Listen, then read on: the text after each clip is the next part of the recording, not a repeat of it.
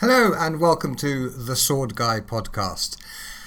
Merry Christmas, and of course, also a belated Happy Hanukkah to our Jewish listeners, and Merry Yule to our pagans. And if there are any Roman reenactors out there, a belated Saturnalia rejoicings to you too. So, I hope that's covered pretty much everyone who might be listening. This episode is going out on the 25th of December, so as you can imagine, things are a tad chaotic, and I am certainly not at my desk. But um, we have an excellent interview coming up shortly with Maxime Chouinard, uh, who is a museums professional as well as being an Irish stick fighter and a connoisseur of the fringes, shall we say, of historical martial arts, the less commonly practiced weapons.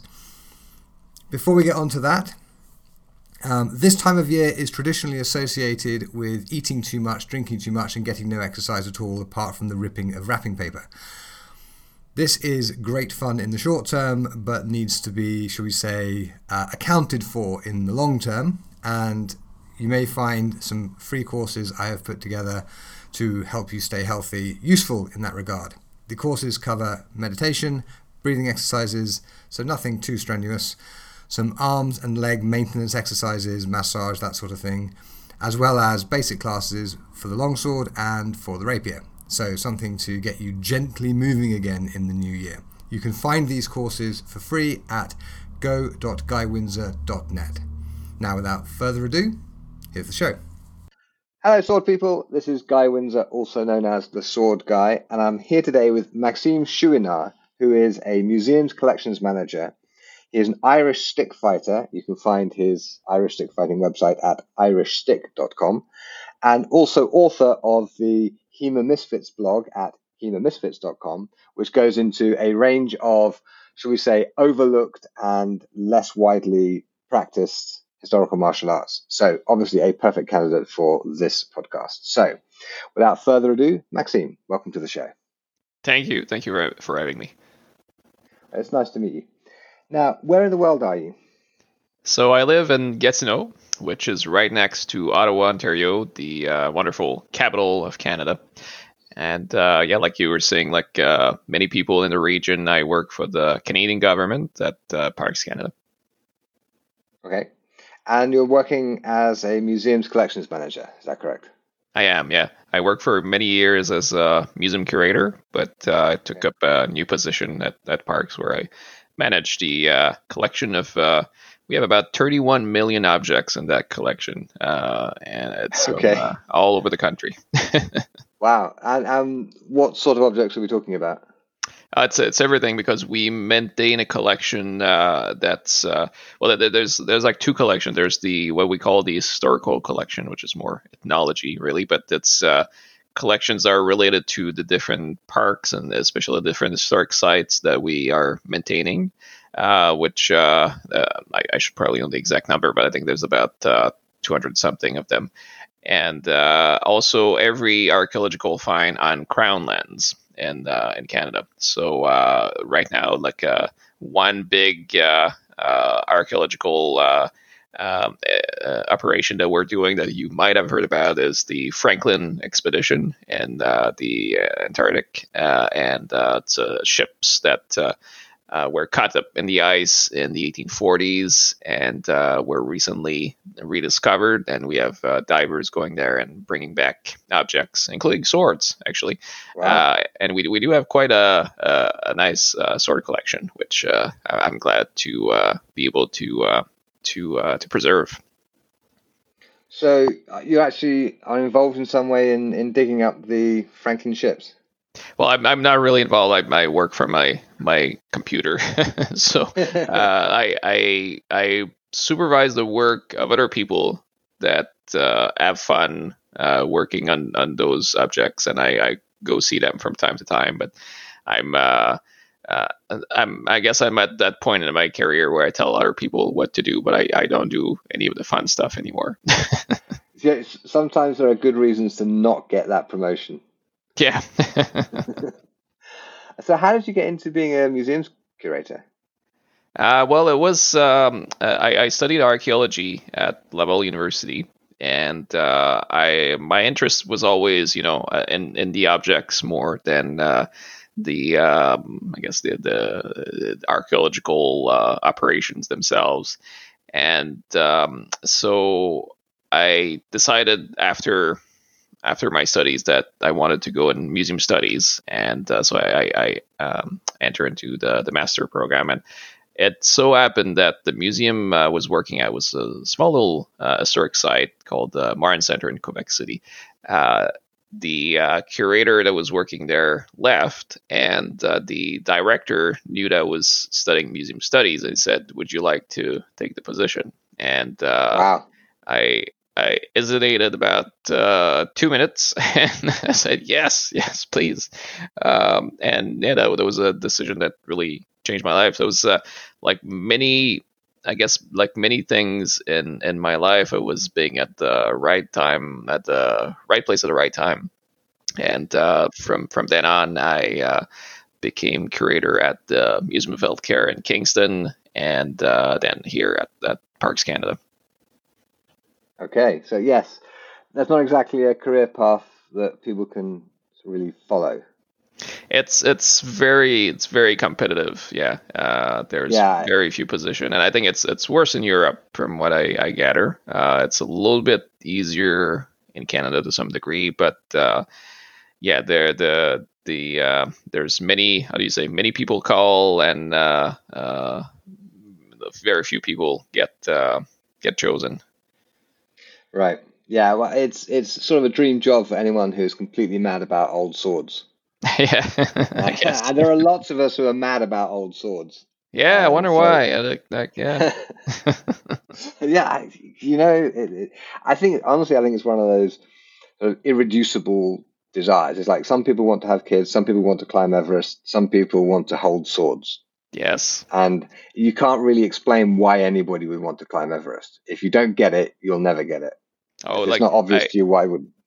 I have yeah. uh, I have about fifty three antique swords in my collection right now, and whenever I receive friends, there there's like two types of friends that come to my place. There's the friends who are like, "Oh my god, this is so awesome! Look, I want to see them all," and they're the people who are like, uh, "Hmm, okay, uh, so let's uh, talk about something else." So the yeah, the some some people yeah. just can't get it, and uh, that's too bad. But I mean, that's okay. I mean, if everyone got it, then those swords would be unaffordably expensive. Yeah, I guess. so, yeah, I, I, don't have that many um, historical antique swords in my collection. Uh, just a few. But um, yeah, visitors to the house divide neatly into two types: the ones who look in the study and go, "Oh my god, swords!" and those who are just like, "Oh, we've got those there for." Yeah, and you know, there's I I've never ever tried to persuade anybody to take up swordsmanship because either when when I say, "Oh yeah, and I teach swords for a living" or whatever, they either go, "Oh my god, how how do I start?" or they don't. Yep. And if yep. and yeah, if they if they don't if if it's not like when the opportunity is presented to them, they don't jump at it, then it's just not for them, and that's perfectly fine. I mean, you know, my wife and kids have no interest in swords, and they're lovely people, mm-hmm. so it's, yeah, my, it's not my, a value judgment on their character.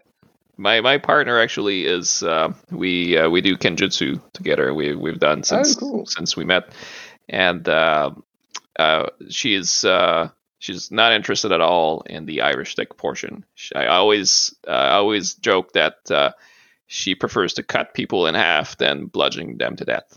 So that, that's a much more elegant way of uh, disposing of people. sure, it can be messier though. Yeah, yeah um, I guess. Yeah. Okay, so how did you get started with historical martial arts, sword swinging, that sort of thing?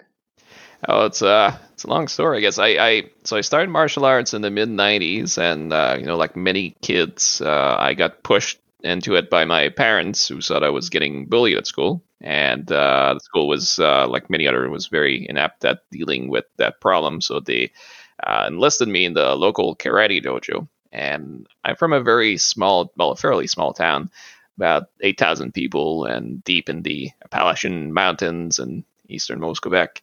And the only martial art for miles around was a club of kyokushin karate. Uh, so uh, a very you know very tough style where Yeah, it's a hard hard school. yeah, definitely, definitely enough, definitely enough a, a, stuff, a soft style, and they uh, or they they teach you to uh, you know become this human wall where you're, you just take punches and kicks, and uh, but beyond that, I was always interested in, in weapons, and uh, we did a bit of uh, uh, kobudo when I was um, at that dojo, and I read, really loved it. And when I got to college, I came up on this uh, Kenjutsu dojo that was uh, teaching Shinkendo, uh, which is a modern style created by Toshishiro Obata, and I trained with him on multiple occasions. And I went to teach that style, and later switched to uh, Niten Ichiryu, the style of uh, Miyamoto Musashi. And uh, because I was always a person that really goes deep into whatever interests me, uh, so the year I started Shinkendo, which was around 2002, I started researching swordmanship on the internet and came upon this forum called Sword Forum.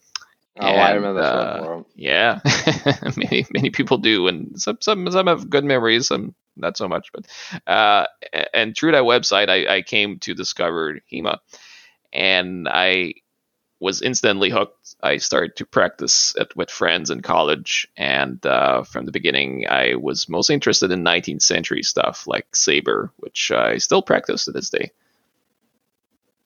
Okay, so you're maybe best known for your Irish stick fighting.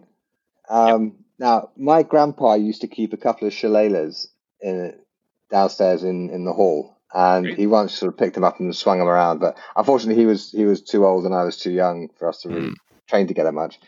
Um, but so I don't really know much about Irish stick fighting. Where does it really come from? How do you know what you should be doing? Um, tell us about it. So uh, your story is actually quite familiar, and uh, I, I I can come back to that later on. But I had a lot of people come to me and say, you know, my grandfather or my father, uh, he knew how to use it, and uh, but he never passed it on, or you know, we never we never quite realized what it was, and we just thought it was something he learned in the army, or um, so yeah, the, like I think I again I arrived at the right time at the right place. So I, um, so remind me, how long is this interview again? Like it's six hours, right? Because uh, you, you have all the time that you want. And, Okay, okay. and, you know, you know, it's it's my show, so I get to say how long the episodes are. All and right. The episodes are as long as you know. You, you just keep talking. okay, well you, you don't know what you got yourself into, but okay, I'll try to I'll try to be concise about this. Uh, no, so, no, no. You go for it. You go for it. All right. Well, um, so I guess if you had told me back when I started martial arts, I would one day be teaching Irish stick or uh, Bataireacht, as it's called in Irish. I, I don't think I would have believed you. Uh, but through you know my research online with HEMA, and I came upon groups of people researching Irish stick, uh, namely the late uh, Ken Pfrenger, and Yeah. uh, Yeah. and Ken was a friend of mine. Yeah, yeah, yeah. It was. Uh, I I never got to meet Ken actually in person. I would have uh, loved to, but we we did correspond uh, in in this group and online quite a bit. Um, and uh, in 2007, I was at an Irish pub with my brother-in-law, and uh, I was we were talking about the story of some of my Irish ancestors who came to Quebec. And we decided that uh, just like that, we were going to spend the summer in Ireland. Uh, so uh, a, a few years, yeah, yeah, that's uh, you know that that's I guess that's how a lot of uh, those things start. Um, and uh, you know, a few years prior, I had been in Japan and I had the blast doing martial arts there. So I decided, well, while I'm there, let's do Bataireacht.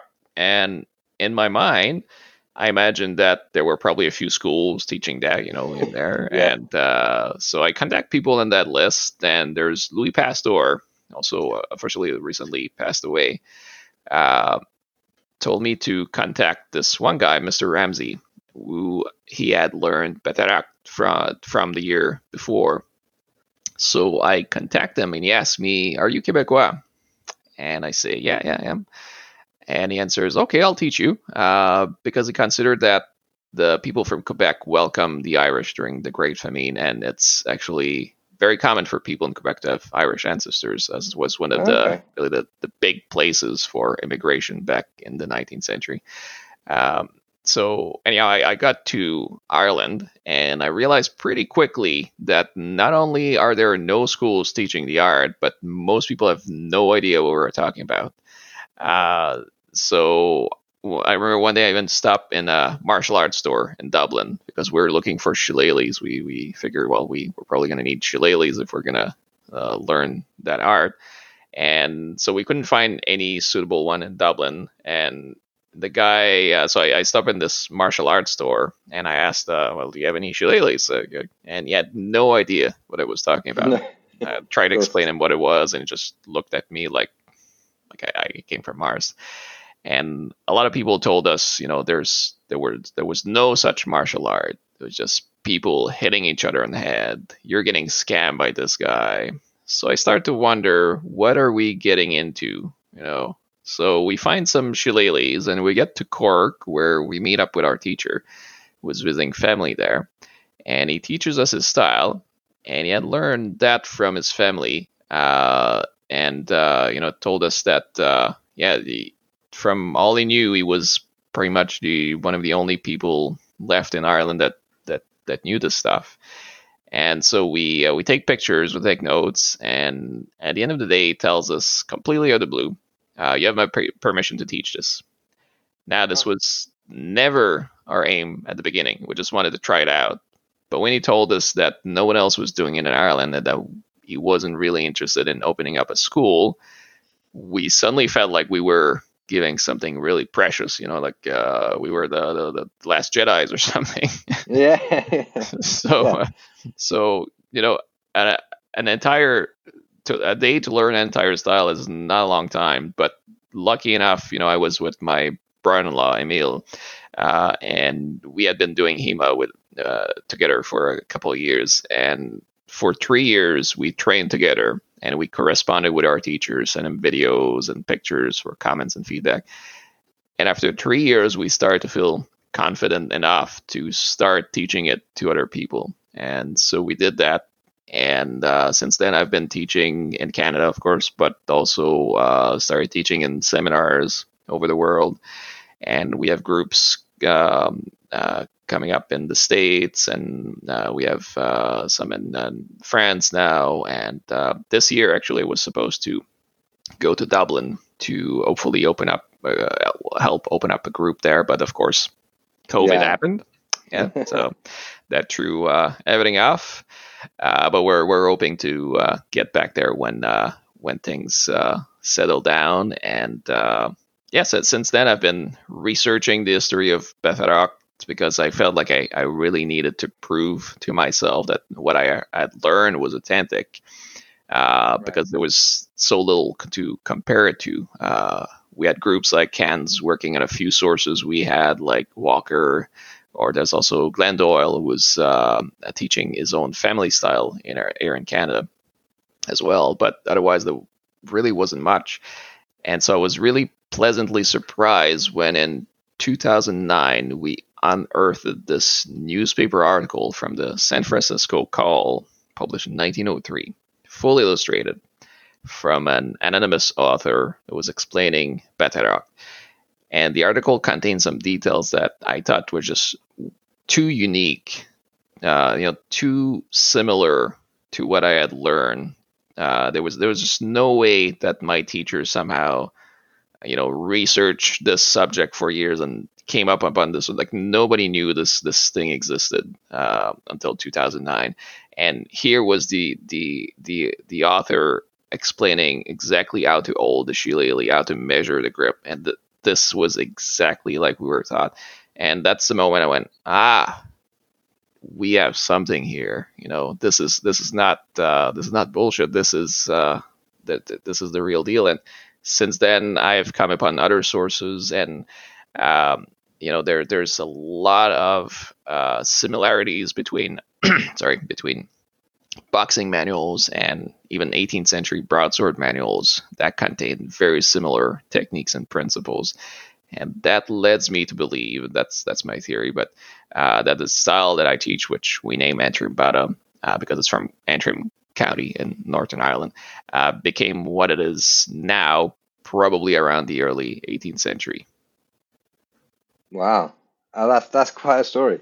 Uh. I imagine I, I imagine that it was really helpful having a significant martial arts background, so you had a sort of like a you you could discard a whole bunch of options because you knew they wouldn't work without having to laboriously test absolutely everything. Yeah, it, it's um, you know we we didn't uh, develop any new techniques. Uh, what I was uh, what I what I'm st- still teaching now is what I was taught, uh, except for uh, like maybe a few uh, stylistic interpretations. but I yeah I think it helped me to really catch on really quickly the what he was teaching us, and also to be able to kind of I guess judge what we were getting uh, we're getting thought. You know, I kept asking him question, hoping to maybe you know um, uh, I can say uh, maybe trap him in some way, like oh you know that looks a lot like uh, Saber what you're doing there, and uh, I, I realized very quickly that our teacher, like Mr. Ramsey, had no yeah, he had no other martial arts background, and you know, we I was asking him a question. He was like giving me a blank stare, like I guess, like I don't know. And uh, I, I just figured out that there's no way this guy in small town, uh, Northern Ireland, somehow came up with this really complex style that is also so similar to all the historical sources we have. Um, yeah. Right, and if he if he'd invented it mm-hmm. um, because he wanted to, I don't know, you know, pull the wool over everyone's eyes or whatever, then he would have publicized it and had a school yeah. and made money off it. So yeah, that, that that's the thing. Yeah, yeah he he was also very discreet about it, and uh, yeah, and he was. Um, uh, he made us promise two things when uh, when he uh, we we accepted to to teach the style, and he said uh, you you have to um, you must not make money out of it. So all we're doing is uh, it's um, uh, nonprofit, and uh, also you must not turn it into a sport. It was very adamant about about this. Uh, so we are okay. Uh, so we're, we're not doing any tournaments or anything like that. But yeah. Okay, but I, I imagine you use some sort of sparring environment to help you train. Yeah, that that's that's one of the things we actually uh, change a little bit from the side because my teacher was uh, saying that he that uh, he wasn't too much about uh, sparring, and uh, at first we were okay. Yeah, let's let's try without sparring, but we realized very quickly that there's just so many things that it's it's that, that are so hard to grasp without without sparring. So we like we decided no, we we gotta we gotta we gotta include sparring. I, I don't think. Um, I don't think you can learn this with really without without it uh, and be good at it. Yeah, but there, there's a fundamental difference between sparring for research purposes and learning to fight in a particular style to win competitions. Yeah, absolutely. Yeah, that, I think that in in most competitions, you know, it's and we see it in HEMA today, but it's it, it's very hard to, in the long term at least, to avoid having people game the rules and uh, ending up with a system that's basically uh, uh, like doing that system for that system's sake. Um, sure. Yeah. Okay. Uh, now you have a website called HEMA Misfits. I bracket. I don't do longsword. Close bracket. Yeah. um, which, yeah, which is and you know, and I, have I've had a good look at it. Um, but I'm I'm guessing that some of the listeners may not have come across it yet. So I will recommend that they go to have a look. And obviously, I'll put a link in the show notes. But it's all about the less widely practiced historical martial arts. Hmm. Um, so, what are some of your favorites, and what would you like to see more widely practiced? Well, you know, I guess if we talk about swords, which you know, like we are talking in the beginning, like this is this is really what most people uh, get into circle martial arts for. Uh, I would have to say that, of course, saber is my favorite thing. I, I like I said, I collect and I sell antiques and uh, swords and sabers, and that's um, it's always been one of my favorite things. I would say that I specialize in French martial arts from the 18th, 19th century, so mostly saber, but also la canne and baton. And I also practice British sources like Angelo uh, and also pugilism from Walker and Benedict. Uh, and um, you know that that's that's that's one thing I'm I'm really into, and uh, I but I think it's uh, it's getting more and more popular now in uh, in uh, HEMA context, and um, it's a good thing. Uh, uh, although some, I'd say some sources still deserve to be better known. You know, I got into French sources mostly because uh, French is my first language, and there was I I realized there was just no one at the time really doing uh, French saber or researching French saber. Now it's getting a little bit more common. There's uh, people like Julien Gary, for example, who are uh, mm-hmm. um, uh, working on those sources. But back then there was uh, there's barely anyone, and uh, even today we're we're really only a handful, and British sources are really what's dominating the the scene. And I, I, I just so because you know that the 19th century is so packed with manuals. There's, I think we yes. have now more than a thousand.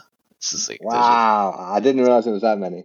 Oh yeah, the thing is thirteen hundred of them, uh, and uh, there's I, I think the last time I counted French sources on Saber, there's about forty-seven of them, uh, and of course a lot of them just say the same thing. Uh, right. Like, like most 19th century manuals do. They're they're they tend to go down to the very very basics.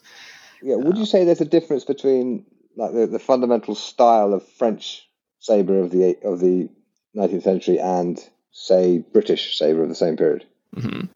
It's really, really, really close, and I think uh, you know the it goes back to I guess the next point I wanted to make, but that the um, uh, the the École Française, like the the French school of fans, really blew over Europe like a tornado in the 18th yeah, century. Absolutely. And uh, it what it does is that in the end everything looks like it. Uh, everything looks like uh, small sword. Everything looks like uh, the, the, the saber that's mostly inspired by by small sword, which I I, I would say is counterpoint. Um, so yeah, British Saber is is very similar, and and you know we, I, I think in the the saber world we tend to really kind of we, we tend to be very um, particular about certain details. We say, oh, uh, you know, oh, this this the British styles they, they, they have this this kind of guard, and but in the end, it's all it's all so very small difference, like small preferences, and oh, this style prefers to use cuts uh, number two from this guard. Well, this this these guys prefer to trust from this guard. But when you look at it from uh, you know from far away, it it's it's all yeah. very very similar. Yeah, that, that was my read, and and again, the, a lot of it does sort of it's, it's like it's pedagogical approach or, or it's kind of its intellectual structure is taken straight out of Small Sword, I think. Yeah, absolutely. Uh, like I think this, yeah, this school really took over the scene, and uh, there's still in the, the 18th century. There's still a lot more um, uh, diversity, and uh, for example, there's uh, a manual that I'm trying to unearth right now. It's in the uh, Musée de l'Armée in Paris, but it shows the Swiss Guards training when and what they it's like it's illustrated and what they seem to be doing is uh, looks like the sack. And we're talking about the if i remember right about the time of louis the 16th um, oh, wow. so you know there's there's i think there's a lot more to it but the problem is in france in the 18th century all that people publish is uh, small sword treatises. So you don't have saber uh, except in a few sources that tell you here's how to beat Saber when you're small yeah. Uh, and uh, yeah, so there, there's there's this dirt of information, uh, and there's these very mysterious styles like espadon, for example, and we we don't have a clear picture of what espadon is, and uh, there's a few sources, well, at least one or two sources that seem to indicate that the espadon, which was uh, a style that used mostly cuts, seemed to be very very close to uh, Bolognese side sword. Uh, Really? So yeah, I, I, I, you know, we tend to focus a lot like, oh, saber came from Eastern Europe and so on. But I think at least in Western Europe, that one of the main influence um, was uh, was side sword, and that it uh, it stayed on for a lot longer than we uh, we could imagine at Yeah, we tend to think of side sword sort of giving way to the rapier, which then gave way to the small sword. Yeah. Yeah, but Um, I, I'd be yeah. very, I'd be very interested to find a, a sort of cut-centered manual from, say, I don't know, 1640 or something, which would provide like a a basis, a historical basis for saber of the 18th century. That'd be really interesting to find. Yeah.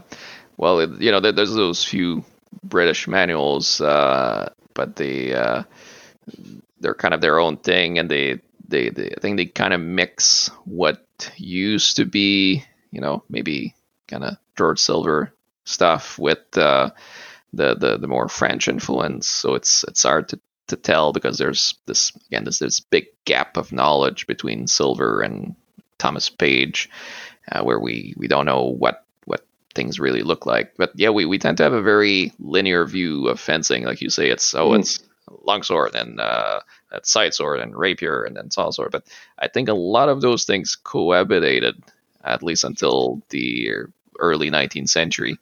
And um, yeah, we we uh, we we don't have the complete picture because we only look at manuals, and uh, manuals only tell one part of the story. Sure.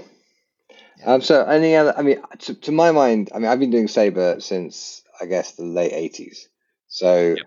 I'm I to in my head, saber is sort of mainstream historical martial arts. Yep. So Yep. it doesn't really belong on a Misfits blog. So um, well, that, yeah, now no, but I, I like I would say actually what I think should get much more attention is small sword. Um, oh, I love small sword. Ah, yeah, yeah, but not, not a lot of people do in in, in EMA. It's kind of this uh, uh, little uh, you know kind of little cousin that people don't necessarily like to uh, to mention. Um, you know, I think I think that's because it. Okay, I back in the early nineties when my friends and I started a sword fighting club, and we were doing loads of small sword because coming from sport fencing, it was really easy to get into something that looked a bit like small sword. Yep. And we wanted to make sure that like really good sport fencers didn't just come in and destroy us and say, "Oh well, historical fencing is crap." So we Yeah. tended to focus on weapons where they couldn't do that, mhm. right? Yeah, Which is it's kind of an odd way to think of it, but there's a little sort of nugget of, of historical martial arts history there. Um, But you know, if when the swords are sharp and you actually do it as close, if you fight as close as they seem to be pairing off in the manuals, Yep. it's a lot like a knife fight. Oh yeah, yeah. It's it's quick and it's uh Yeah. So I, I've I've never really understood why why why people can sort of you know, look down their noses at it. yeah. That, Um, that's but- that, that's one thing you say. Like people are interested in in daggers, which are uh, you know uh, it's small swords are basically like really long daggers. Yeah. uh, wha- really long and light and maneuverable daggers that will yeah. pierce punc- puncture you with a triangular shaped hole that won't heal and Oh yeah. No, Yeah, that- that- the, the dangerous buggers. yeah. okay. Um, yeah, and there is actually a a small sword convention. I think it's called the Small Sword Symposium. I taught Yeah. a class at one about three years ago, which is there's one that runs somewhere on the North American continent. It might even be in Canada, and there's one in Edinburgh. Most Yep. years, obviously not this year because of you know COVID and all that nastiness. So I know that there is at least a kind of, um, should we say, a small sword underground that is you know keep keeping the small sword flame burning. Um, Absolutely. and I, I, I must say shamefully that I've never been, unfortunately, to, to, to those events, and I really, really want to. Uh, totally Uh, worth going. Yeah. No, I, I, that's that's on my radar, and I'm really encouraging. And you know, I, I say we should be doing more small sword, but even I, uh, I, I, I barely do uh, enough of it. I uh, but like every you know every saber manual tells you you should start with a small sword, and unfortunately in EMA we we tend to to glaze upon this and say, ah, no, I, I want to do the cutty stuff. So I I know, yeah, and, and it's it's, it's mad because like so much of the like the groundwork is done with the small sword, like establishing the guard and the footwork and the kind of the principles of hand position, all those things. They're all covered in beautiful depth and detail with the small sword treatises, and then they're just sort of assumed in most of the saber sources. But yeah, like you say, I think it's a it's kind of a cultural thing in HEMA. That's uh, at the beginning people wanted to separate it from Olympic fencing, right? And uh, many people, you know, had to endure maybe some uh, online uh, fierce online debates with Olympic fencers about it. And I think a lot of people have yeah. knee jerk reaction now to anything that looks too much like Olympic fencing, and so they look at small so like, oh no. Uh, but that, that's it's yeah, a sad a sad thing, yeah. Yeah. Well, um, hopefully, hopefully we'll we'll get past this stage, and you know, I mean, I, yeah, I've, I've I mean I've been teaching small sword regularly for I don't know twenty five years now, and it's it's got everything in it. Yeah. You know what I mean? It's not it's not and and everything there are so many sources and they're so broad and they're so specific that you you can actually really recreate the art with really solid confidence. Absolutely. This, and, this is how they were they were teaching it back then. Yeah, and you still have uh, you know you still have classical fencing. You still have uh, even Olympic fencing can can help you uh, bridge some of the the gaps in there, and uh, uh, maybe you know, I, but I, I, again, I think it's it's it's it's a cultural it's a cultural thing. People uh, people want to go uh, uh, swing a long sword, then uh, people uh, you know. Uh, then uh, doing small sword is uh, not necessarily their idea of uh, uh, of I'll tell you what we need. Yeah probably the best things that ever happened to my career were the Lord of the Rings movies coming out at just the right time for me. Yeah. Full of long swords. Yep. And then when that kind of tailed off, out came the Game of Thrones, full of long swords. Yep. Right. Um, and we've got the Three Musketeers that get people doing rapier. We need yep. something like like Ridley Scott's The Duelist movie, but like a whole series of super popular adventures where people are murdering each other with small swords, and that that will get get people doing small sword again. Yeah, that, that's always what I say. People, you you need you need movies like like when I was teaching kenjutsu. Uh, I remember there was a this huge huge uh, uh, uh out, outburst of students in uh, around 2000 um, early 2000 when uh, the, the Last Samurai came out. Right.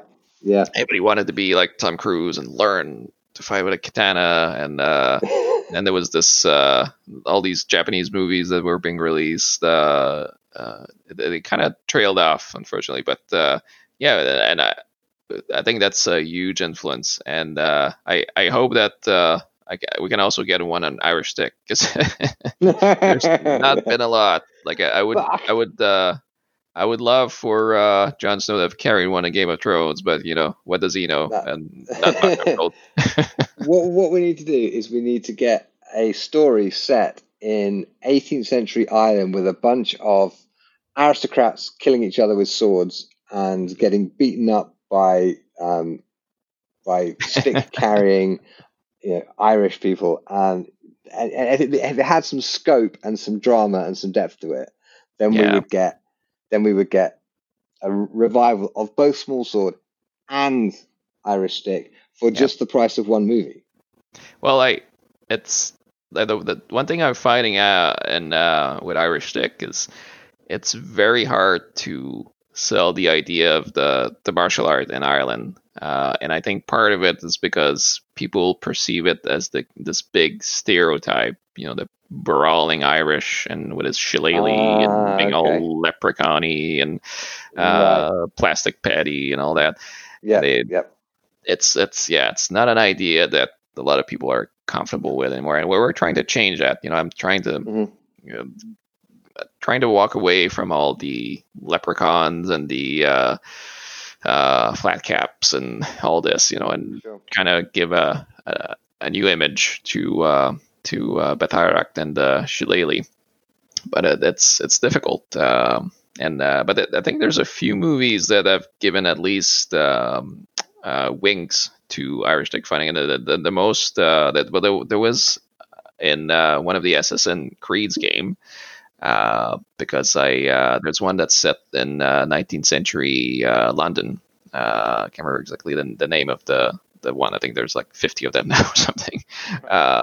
but I looked at some of the gameplay and I was like, that kind of looks like Irish Stick. So I, I asked actually one of my students who worked on the game, and he said uh, yes, one of his uh, the the project manager that worked on on the game, and he said, yeah, yeah, we were inspired by uh, Irish Stick fighting we saw on, on video wow. online.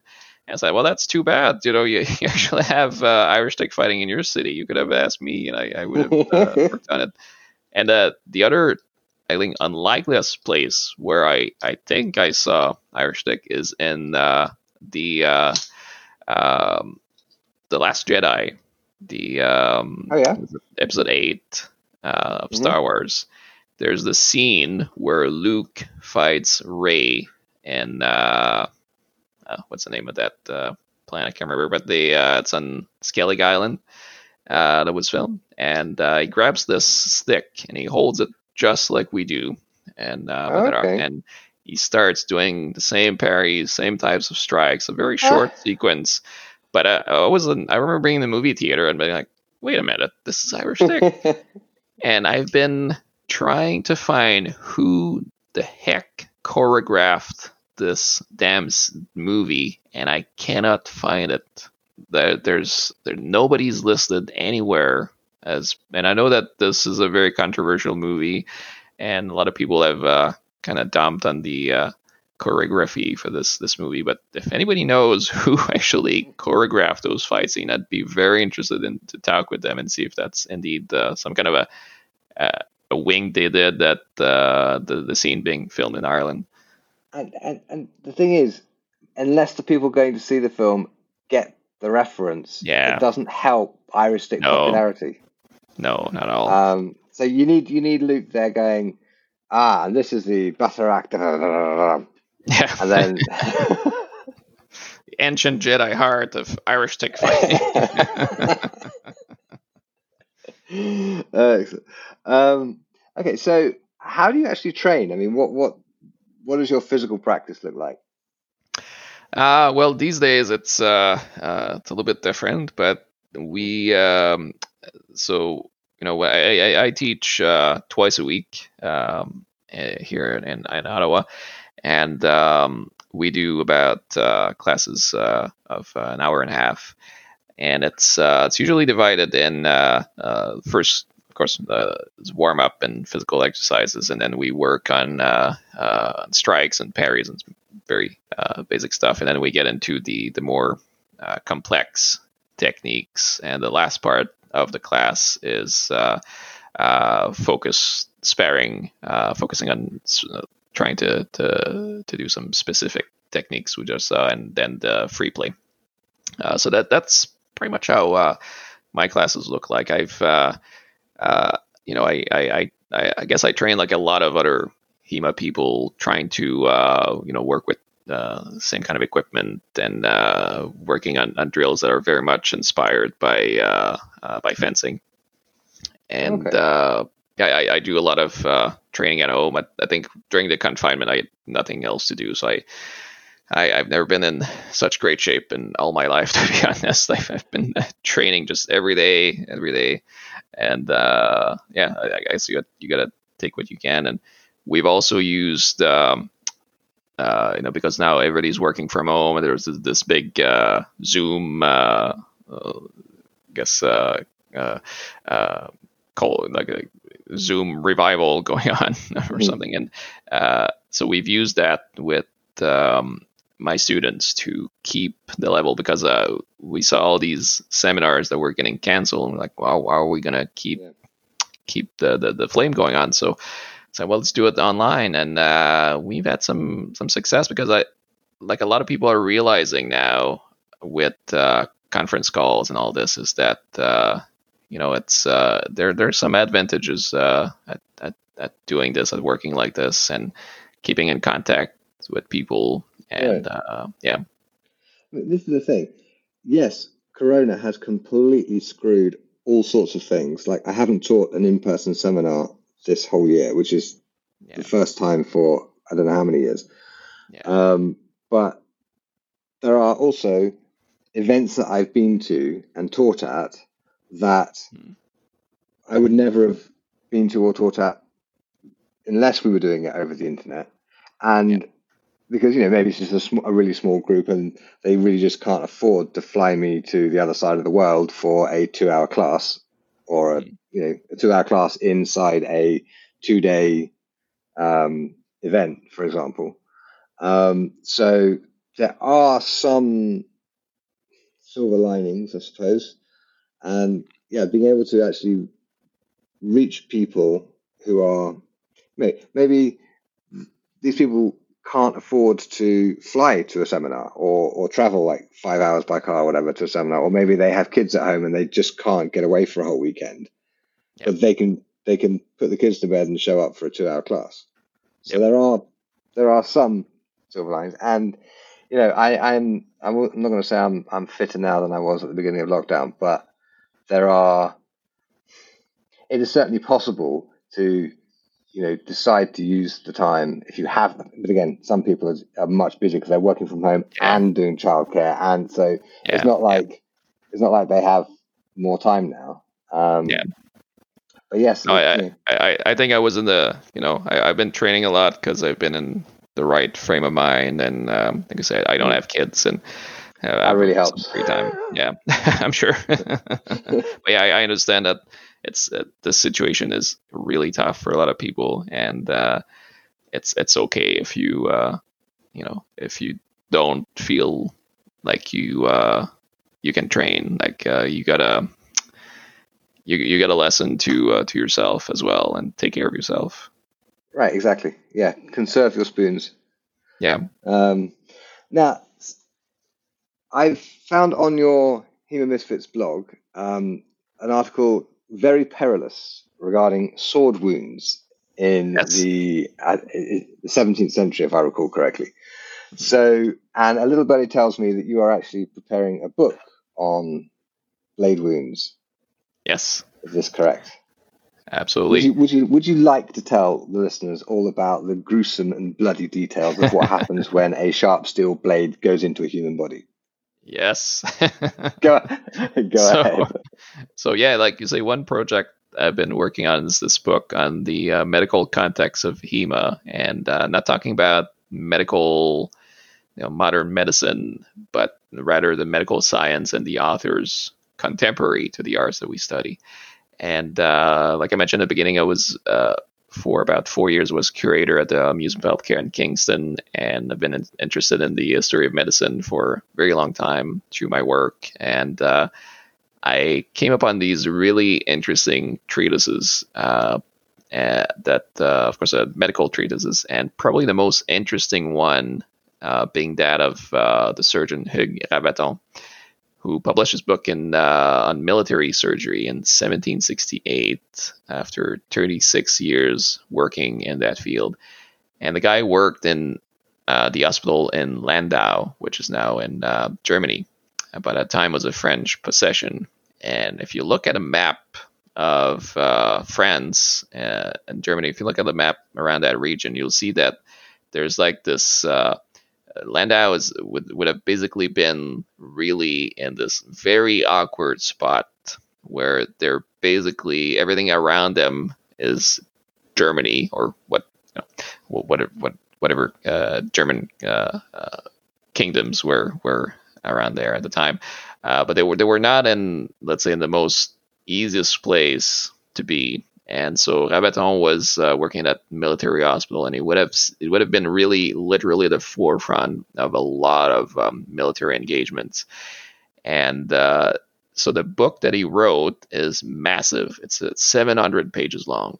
It's uh, the first half is about gunshot wounds, and the second one is about bladed weapons. So he covers uh, everything from uh, small swords, sabers, uh, uh, even sights, and uh, the, uh, the, bayonets and uh, knives. Everything that cuts or thrusts, he'll talk about, but he divides it in body parts. so how different body parts can be affected by by by cuts or by thrusts and uh, so he, he, describes all these cases that he probably uh, noted in his um, uh, in his uh, medical uh, journal, and uh, it's it's a very very illuminating book in, in many ways because on one one hand it really makes you realize what is actually possible to do with a sword. For example, how hard it is to actually truss somebody in the head. Uh, he mm. describes uh, uh, couple of very interesting cases where he said there was these soldiers that were, um, and there's two two separate cases. It must have been something fairly common. Uh, where they were they were um, fencing with their swords and the scabbards uh, to avoid actually hurting each other, but that doesn't really go according to plan. And there's uh, this guy who got thrust in the eye and he dies, and uh, this other guy get thrust in the nose, and another one get thrust in the mouth. And um, contrary to popular belief, actually, uh, it, it, at some in some areas of Europe and in some periods, it was actually allowed to do autopsies um, on, on dead bodies, and especially on duelists, because duelists were criminals at the time in, in France. right. So you, you could open up the bodies of criminals, no problem. Uh, and so he uh, does autopsies on, on these guys and uh, describes the how they died, and he's um, basically all the wounds, all the fatal wounds that happen to the head are going either through a very precise area of the eye uh, or through a again a very very awkward spot in the nose, or the other one through the mouth is actually a, a terrible case of bad luck because it goes through the grand occipital, which is where your um, the, the the spine connects to the brain. So he must have had his head tilted back, right so back. When the yep. sword came in, it went right through that hole in the brain but he's he's he's pretty clear that it's it's not easy. And even with bayonets, you have cases coming to him with people who have uh, bayonet thrusts skidding on their uh, their skulls. You know, not not entering anything. Um, That's kind of what your skull is for. Yeah, yeah. It, it's a it's a tough uh, it's a tough bone, and uh, but on on the other hand, it also makes you realize what is actually possible to do with a sword. Horrible things. and, uh, you know, it's something that we kind of forget sometimes in HEMA, but those things will cut, cut you wide open, guy. And people with survive wounds often went on to live their lives totally crippled. And if they didn't die days after, uh, after days of complete agony. So it's, uh, even for that aspect, it's a good read because it puts back into perspective what the whole thing was, and it's kind of humbling in a way to to read that right. and see what uh, you know. Uh, like a lot of people were against duels, and a lot of people were uh, uh wanted to ban this, and you can understand why when you read this, when you see people uh, you know that uh, can't use their legs or arms anymore, and I can I can only imagine what it is like if you're a a soldier in 18th century France, uh, returning home with a, a crippled arm or crippled leg. Um, so yeah, and, and but other than that, it's uh, it, yeah, it gives a lot of details, lots of lots of gory details. If people want to read the the article I, I did on Ravaton, I uh, I want to warn them. There's uh, there's some I'll link, parts. I'll link to it in the show notes, of course. Sure. and uh, but the the book I want to I want to write about is going to be probably mostly about him because nobody else did did the work that he did, and even uh, even um, like 150 years later, people were still citing his book and saying oh, nobody else nobody else did that. He's uh, is the source uh, on on um, sword wounds, and uh, but there's a few others that wrote on it, like Dupuytren and uh, Larrey, uh, for example. uh, also made uh, a few en- entries in their uh, their treatises about saber and sword wounds. So yeah, that, that's going to be an interesting project. So, so your book is going to be sort of like a, a, a highlights of these sources and a discussion of you know, the general kinds of wounds you can expect from mm-hmm. sword fighting for real. Is that correct? Yeah, and it, yeah, and it, you know, you, we have to take this into context, of course, because uh, a lot of these guys they're not concerned with what kills you; they're concerned with how to save people. Uh, so, right. Although although Ravaton talks a little bit about, you know, he says, for example, if some guy get thrust to the the heart, he says you'll never see a guy like this on your table because they'll die instantly. Like there, there's like he says in 36 years of practice, I've never had to treat any thrust to the to the heart. And there's, uh, but then there's this one case uh, by um, uh, oh, what's, what's his name again? Um, very famous surgeon anyway, but then the name will come back. But uh, in the 16th century, who tells us the story of this guy who got thrust in the the heart and went on and ran for for a few miles and collapsed and died. But what I found out is that this case gets repeated by every single medical author afterwards, and nobody else has any other case like this before because it's unusual. Yeah, because it's extremely unusual, and you see a few of them them in the 20th century, uh, been even very recently. But it's it, those are medical oddities for sure. But yeah, anyway, I've, uh, I've, sorry, I've, sure. I've, been to a lecture by a surgeon um, who this kid fell into a quarry and he got a steel spike coming in through his lower abdomen and up out through his shoulder, piercing his heart on the way. Wow. And the yeah, the fire brigade cut him off the spike, left the spike in, took him to the hospital, and they basically had to pull it out a centimeter or two and fix the damage, and pull it out a centimeter and fix the damage. And basically, they managed to they managed to save him. Yeah, yeah. The reason the reason that happened, the reason he survived, is because as the spike went through him, mm-hmm. um, the kind of the flesh of the heart sort of sealed around it, and yeah. it actually managed to keep going. But of course, yeah, yeah. if you just then pulled it out, oh yeah, no, you would have died in died in seconds. Yeah, that's so yeah. There's uh, and especially in the 18th century, forget it. There's no way you can yeah, yeah, yeah. repair no that. Uh, the, the like Ravaton is also very very clear about this. It says uh, if somebody get thrust to the abdomen, it says I much prefer to if they get caught because then you can see what the damage is. But if somebody get thrust, then you can try and try and uh, you know kind of divine what whatever organ was touched, but you can't open the guy, so you just gotta pray that no vital organ was uh, was damaged, and and and uh, even uh, I'll cite in the book some sources from World War One, but even then, uh, uh, even by World War One, at the start, most victims that were um, shot through through the abdomen most of these would, most of these people would die uh, because uh, it was such a mess to uh, to, uh, to, to treat that um, with the the uh, the knowledge and equipment of the time. Yeah, and they didn't have they didn't have antibiotics to treat the peritonitis that would inevitably result from a pierced gut. Mm-hmm. Yeah, absolutely. They they they had these methods to try and uh, what to control what Ravaton calls accidents, which are uh, infections. Uh, and uh, one one of the methods he uh, he, he recommends is uh, for for this one guy because he was wounded in the hand. So it's to plunge his hand into the neck of a bull that is being slaughtered, and huh. I, am not sure how you how you convince the the, the the butchers to let you do that every, single day. Uh, but he apparently did it. Then of course that that it didn't help at all. But yeah, people had, had these, these very interesting tried. treatments. Yeah.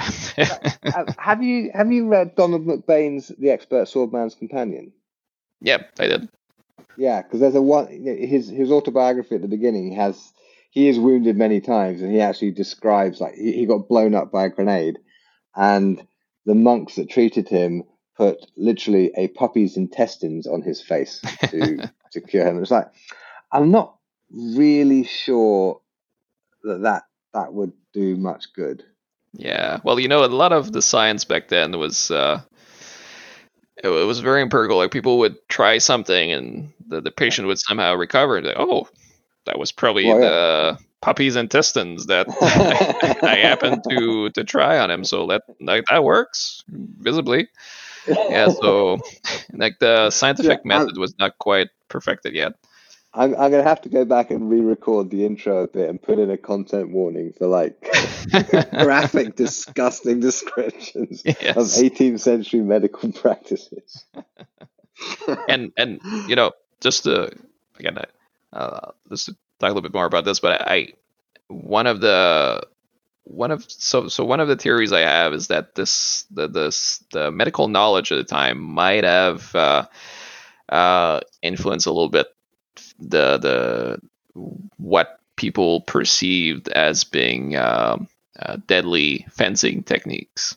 Um, okay. Because uh, um, you have uh, in the very late 16th century, you have Ambroise Paré who comes up with this. Uh, that was the name I was looking for before, but he comes up with um, uh, arterial suture. Uh, because before this guy, when if you got cut and if they severed an artery, what they would try to do was they would try to cauterize it, and that's a pretty horrible way to try and uh, close up uh, a highly bleeding wound. And uh, so from then on, it became very much much much more easier to treat cuts.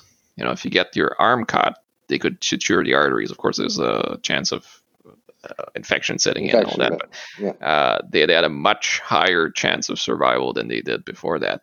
And I'm always wondering, did this somehow influence the uh, uh, the truss fencing that was going on back then, and people deciding that, well, you know, trusts are now a lot more deadly than than cuts in many ways, uh, or you know, even this this uh, focus on the heart that starts to appear with small sword you know and I, I wonder if it's again something that people learn that well one of the most efficient way of killing someone on the spot is trusting him to the heart. Of course people probably knew that from empirical knowledge before that but i wonder if the all the the, the medical literature that appeared at the time kind of reinforced those ideas and somehow influenced fencing um, uh, have you read Viggiani, Angelo Viggiani's Lo Schermo? Uh, maybe a while ago. I okay, because I'm. It's been a while since I've read it too, but I have a suspicion or a recollection that he talks about forehand blows from a right-hander being hmm. better because the heart lies on the left side of the body, okay. and therefore, you know, a right-handed four-handed blow will arrive to the left side of the body and therefore be more lethal. Now, the heart isn't mm-hmm. actually on the left side of the body, and it's not yeah. empirically true, but it does indicate that there is at least somebody is thinking along the lines we're describing. Yep, and yeah, and there's uh, you know true. Um, uh, remind me, Viggiani is what year again? Viggiani, uh, his book was written in about 1551 and published in 1570. Okay, so yeah, it's about the that time where people start to really revise the old anatomy, um, uh, anatomical uh, literature. Uh, you know, there's um, uh, there's all these uh, these authors that finally start to to look back at um, uh, people like Aristotle or um, and they, they say, well, you know, all these theories that we had about the human body are wrong because uh, look, I've opened up the body and I, I can find uh, the five lobes of the liver. And uh, but they say they've been saying since antiquity that the liver has five lobes. So as somebody might must be wrong. And what a lot of these these guys realize is that the ancient otters were were opening up dogs, and they were basing their their their knowledge of the human anatomy on those animals. Uh, and of course, we're we're similar in some ways, but we're very different in others. Uh, so, and the, and you had people, you know, the, the the people that knew really what the inside of the human body looked like was surgeons, but surgeons were mostly illiterate. You know, barber surgeons were the one cutting Oh, up people. The physicians were the educated one, but they would never go and touch their patient, let alone open them. So they would read off uh, old uh, uh, old medical uh, uh, books, and uh, while the surgeons were opening up, dissecting bodies, but not really looking or taking attention, they would just describe whatever the, the author was saying, and uh, and the, the surgeons probably didn't, didn't even under- understood what these uh, physicians were saying because it was all uh, read in Latin. Uh, so it's it's this Right. very very kind of self defeating um, mechanic that went on for for for centuries, and then finally in, in the 16 late 16th century, people are starting to to ask some question and say, well, I don't think that's how it works. Uh, yeah, and that, that that and then we we get to uh, uh, new modern medicine today that uh, is, uh, is is very different. But like we were saying in the beginning, uh, modern doctors today they some some of them might see a lot of uh, knife wounds, but never to the same level as uh, people like like Ravaton did in the, the uh, working military uh, establishments. Yeah, that. You, fortunately, we don't live in places where, or in times where you know, stab wounds are that common or cut wounds are that common.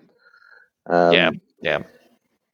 Yeah, I actually have a, a, a friend of the family is a trauma surgeon, and Okay. he traveled to various different places based on the kind of um, basically the kind of ways that people were killing each other, so that he could study like, well, okay, people in this area tend to beat each other to death with sticks, right? Okay, I'll go work there for a while and see a lot of like club wounds people in this area knife each other. Okay, I'll go there and study knife wounds. People, and then he, he then he moved to America to study gunshot wounds, and and he's he's still working as a trauma surgeon in in the states. Okay.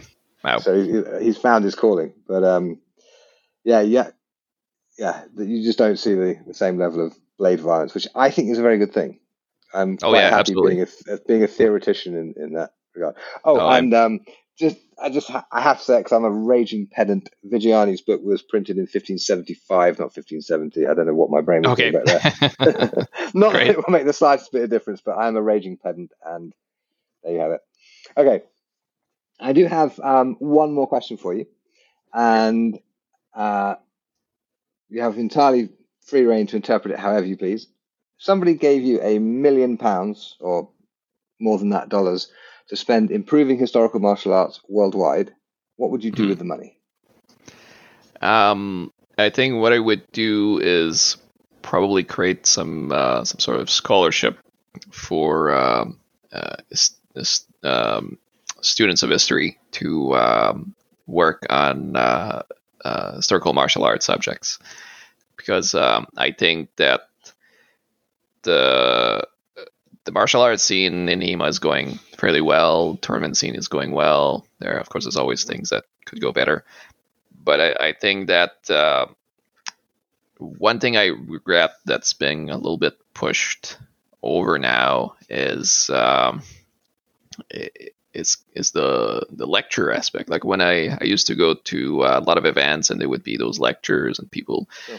talking about their their research and discoveries, and now it seems like it's less and less thing. Like people want to go to the tournaments, they they want to you know they they, they want to fence other people and uh there even if there's a few lectures it's, it's like four or five people attending um so i i, I think we need uh we need uh, more of that kind of research and we need to encourage that and uh, through academia, academia or whatever else um, but yeah we, we need to working on the techniques, working on the manuals is great, but we also need people to explain us the the, the context of uh, all that all that fencing. Yeah, I, I couldn't agree more. I mean, that that's why I invited, uh, for example, Eleanor Janega onto the show. Um, she's a medieval historian, and so she can give us details and background. Uh, and there are actually, you know, loads of loads of people who are doing the sword fighting stuff are also doing like really high level research too. Um, mm-hmm.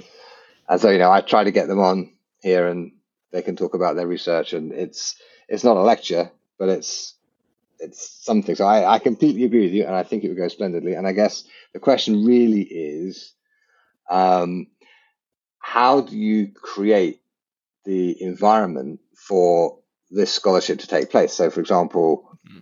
you know, I, are we sending students to go and study in a particular university, or are we creating a conference with lecturers from all over the place, and then subsidizing some of these scholars to travel to the conference? Or, I mean, any any specifics on that?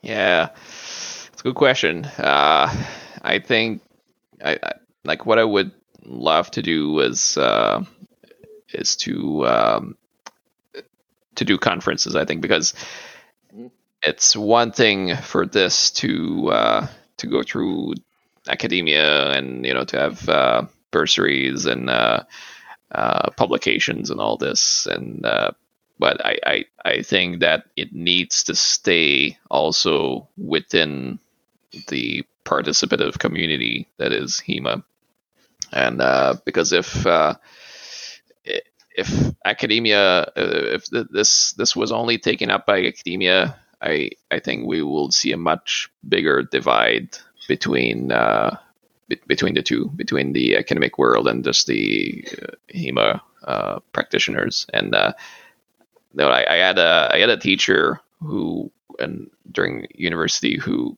had this theory that really influenced the way I I approach uh, historical. Um, uh, historical uh, say, uh, publications now, but it's he was saying that history used to be extremely popular in the 19th century and the early yeah. 1900s, and at some point, what happened is that academias took it over, brought it to their ivory towers, and said, "This is this is ours now."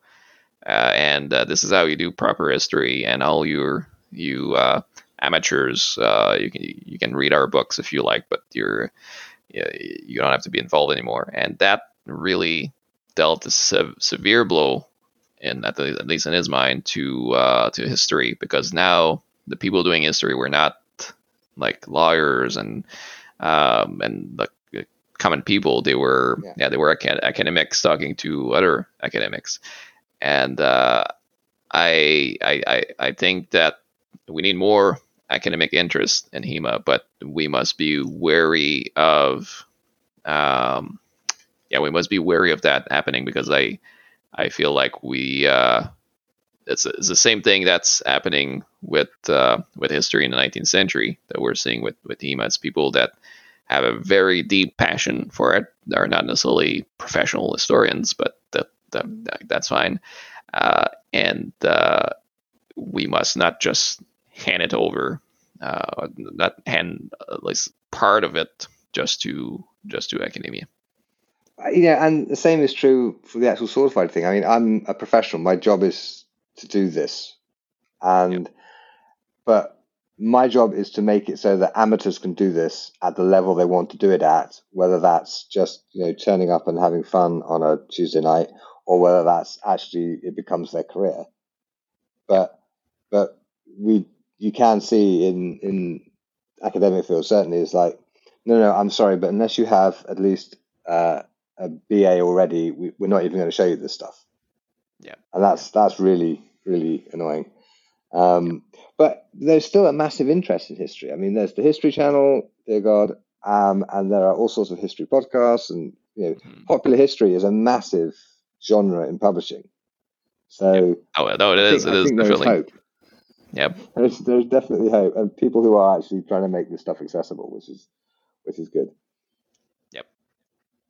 Okay, so your million dollars will go into a conference, a heavily sponsored conference, to encourage people who are not academic historians to maybe pick up the tools of academic history and to, you know, do better and deeper research. Is that a fair summary? Would, yeah, yeah, yeah. Excellent. Yeah, I, I, yeah. Well, you know, I say this to pretty much every guest who who answers that question because they will have such excellent ideas. And yeah, if I had the money, I would give it to you. Great. but sadly, I don't. I'll send you my All right. bank account. Uh. Oh, yes, splendid. Please do. And I will sell that on to some of my less scrupulous colleagues. And yes, excellent. All right. Well, thank you very much for joining me today, Maxime. That's been a delight. well, thanks for having me. It was great. Thanks for listening. I hope you enjoyed my conversation today with Maxime. Remember to go along to guywindsor.net forward slash podcast to find the episode show notes, your free copy of Sword Fighting for Writers, Game Designers, and Martial Artists, as well as a wealth of other things. If you're looking for the free courses, meditation, joint care, breathing, longsword, and rapier, you can find those at go.guywindsor.net. Thanks, as always, are due to my lovely patrons on Patreon. You can find us there at patreon.com forward slash the sword guy. The support really helps, and especially as I'm getting assistance with the podcast to help me keep on track.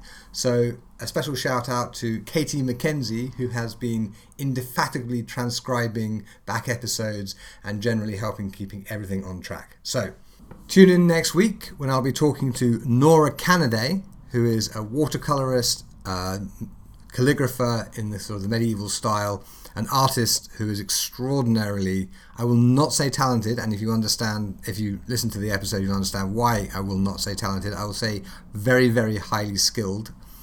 Um, and she is also a swordswoman and uh, has I first encountered her when she contacted me about using my Fabris scans for preparing a translation, and we talk about that a little bit on the show. The show will go out as usual on the Friday, which happens to be New Year's Day. So yes, we don't particularly regard holidays as time off here, but obviously everything is pre-recorded and uploaded in advance. So uh, we may be slower than usual at responding to emails and what have you. So I hope you are having a wonderful and festive season. Lots of presents, lots of food, and of course, lots of exercise to burn off all of that loveliness. I will see you next week.